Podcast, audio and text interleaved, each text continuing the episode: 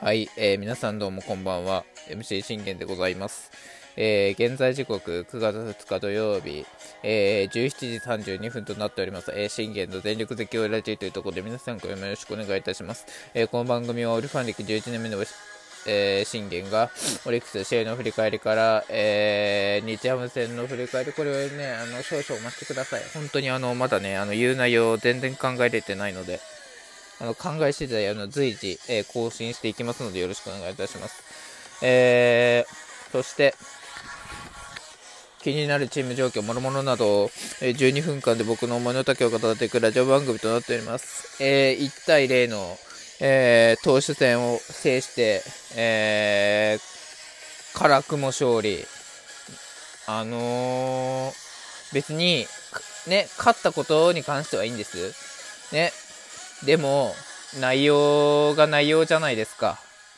あのね、やっぱ試合に勝ったのは嬉しいです。もちろん勝ったのは嬉しいんですけど、慶喜にやっぱこう、あるまじき内容なわけであって、もちろん慶喜が勝って13勝目を挙げれてパ・リーグトップタイに、あの、できたっていうのは、あの、いいと思います。でも、やっぱり内容が内容なんですよ。内容で、伊藤君に負けてるんですよ。試合には勝っても内容に、えー、完敗した、えー、そんな一戦でございました。やっぱりね、あのー、あと、毎回言ってるでしょ ?1 点じゃどのみちこうなるって。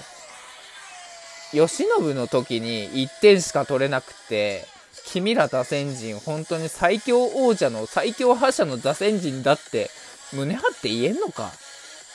本当に。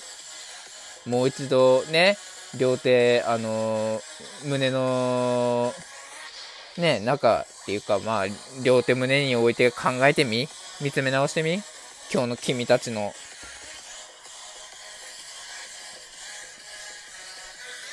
日ハムは負けましたけど4安打。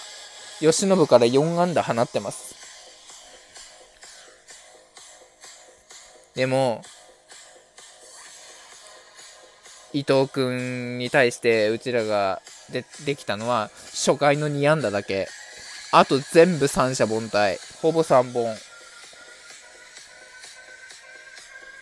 まあ内容から見たら、ね、あの勝ったっていうことを思えれば、喜ぶべきことなんですけど、今日の内容から見て、明らかに伊藤君に負けてるし、それに、またも9回まで投げさせてしまったって、あの、僕昨日言ったと思います？君らの、あの、今の打線陣であれば、絶対に伊藤君から5失点は取れるって。去年の借りを返すためにも5失点取れと僕は言いました。去年の借りを返す、伊藤君完封の借りを返すためにも、あのー、必ず5失点は取れと言いました。確か言いましたよね、昨日の収録で僕。最後に言ったと思います。で、えー、いざ蓋を開けてみたら1対0。あの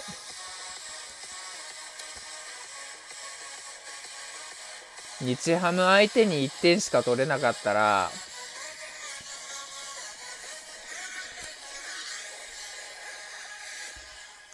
来週の楽天戦どうするんすか？楽天戦で勝たなきゃ意味がないでしょ？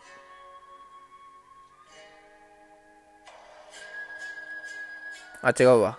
ホットモト神戸で西武か。これまた西武との3連戦、嫌な3連戦ですよ。あ、じゃあ2連戦しかないんか。その2連戦が終わってからのこのゾゾマリンのロッテ戦ですよ。このロッテの3連戦を考えたら、確実に佐々木朗希出てくるんです。ってなると、1点で済むわけないじゃないですか。まず考えて。1点で勝てりゃいいですよ。1対0で。でも、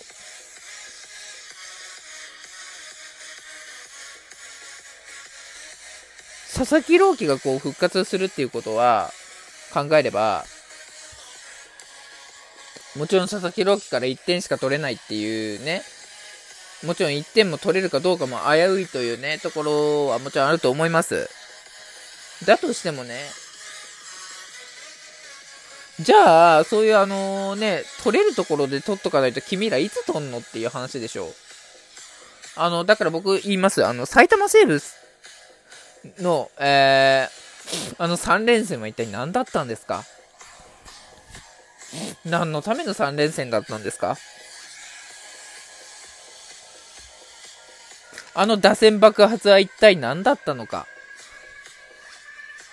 もう一度よくね、あの、考え直してほしいなと思います。え、じゃあまあ振り返っていきましょうか。えー、吉信と伊藤君の投げ合いで始まりました、この一戦。えー、初回、池田くんがいきなり、えー、二塁打でチャンスを作り、えー、茶野くん空振り三振の中川くん先制タイムリー。これで1点先制。もちろんこれが、これで池田くんと中川くんがやってくれたのはわかります。で、これで終わりですか？これで終わりですか？あと何も語ることないじゃないですか。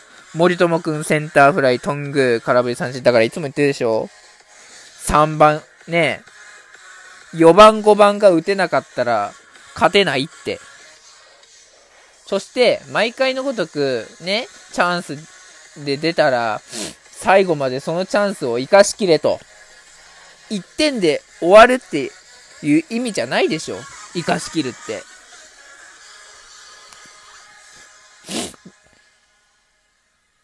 1点で終わるのがね、チャンスなんですか ?1 点取って、はい、じゃあもう1点取ったから、はい、もういいやってなるんですか？おかしいでしょ？違うでしょ？1点取ったら、もちろんその1点だけじゃなくて、取れるところまで取っていくのが打線でしょうよ。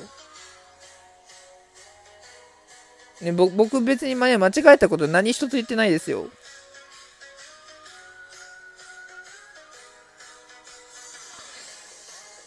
ね、ここで1点しか取れなかったから、投手戦になったんじゃないんですか？少なくとも、ここで3点は取れましたよ。だから、森友くんや、あの、トングの不調さが伺えますよね。だからもう、はっきり言って、この2人が機能しないと、いくら下位打線で繋いで打ったとしても、結局はこの2人なんですよ。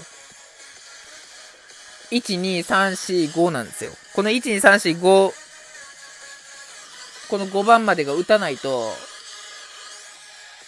それで一発で試合を決めなさいって僕、ね、あのずっと言ってると思います。一発で今日試合決めれた試合ないじゃないですか。だから全部もうあの消極的になってますよね、打線が。昨日の完封もそうですけど、昨日の噂は完封もそうですけど、ね、噂は完封負けからね、流れがっていうよりかは、結局、あの、未だソフバン戦のあのサヨナラ負けを引きずってるわけですよ、打線陣は。ね、宮城くんと和田との高騰。ね宮城くんせっかく高騰して2桁チャンスありました。全然2桁取れました。それを、ね、チャンスで和田から打てなかった。だから和田は無得点で無失点だったわけじゃないですか。昨日もそうですよ。上沢から全く打てない。というわけではなくて、ね、上沢からね、3安打打って、チャンスは繋ぎました。でもそのチャンスを生かしきれないがために、噂を楽にさせてしまったっていうところでしょね、別に昨日のあの試合、サチアは別に悪くはなかったですよ。あの、悪かったですけど、さて、良くはなかったですけど、7回ね、2失点で投げ切ってくれたっていうのは、あの、よく頑張ってくれたなと思います。し、じゃあ、吉信のね、立ち上がりなんですが、まあ、初回は松郷、郡司、清宮をここ3本できっちり取りました。さあ、2回からです。2回から、えー、2、3、4、5、5回まで3本。もう何一つあの、言うことがありません。もうこの時点で伊藤君にやられてますよね。で、えー、一方の慶喜は2回にね、これ万、万波の際にこれ宗君がエラーで出塁、えー、ワンボールにカットボール、ライトへ打たれる。これが被安打1。で、しかし後続を抑える。3回もね、ツーアウト抑えたと思ったら軍事にヒットを許す。清宮に死球。これがまず1つ目の死球ですよね。で、アウトにする。で、えー、4回も、あワンボールに死球。これで2四球目。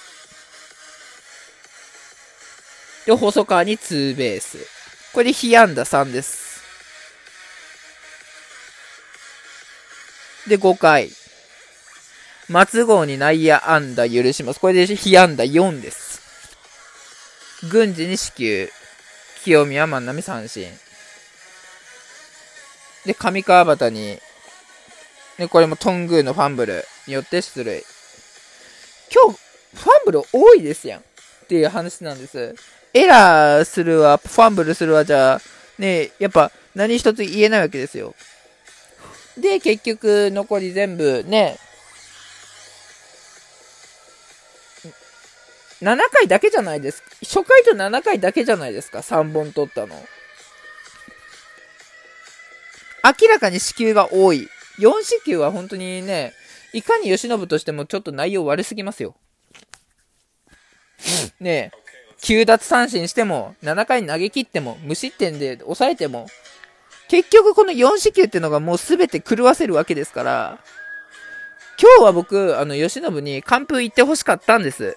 だけど、まあ仕方がないと思います。まあ明日なんです。明日絶対に上原を KO して、東くんに勝利を。バイバイ。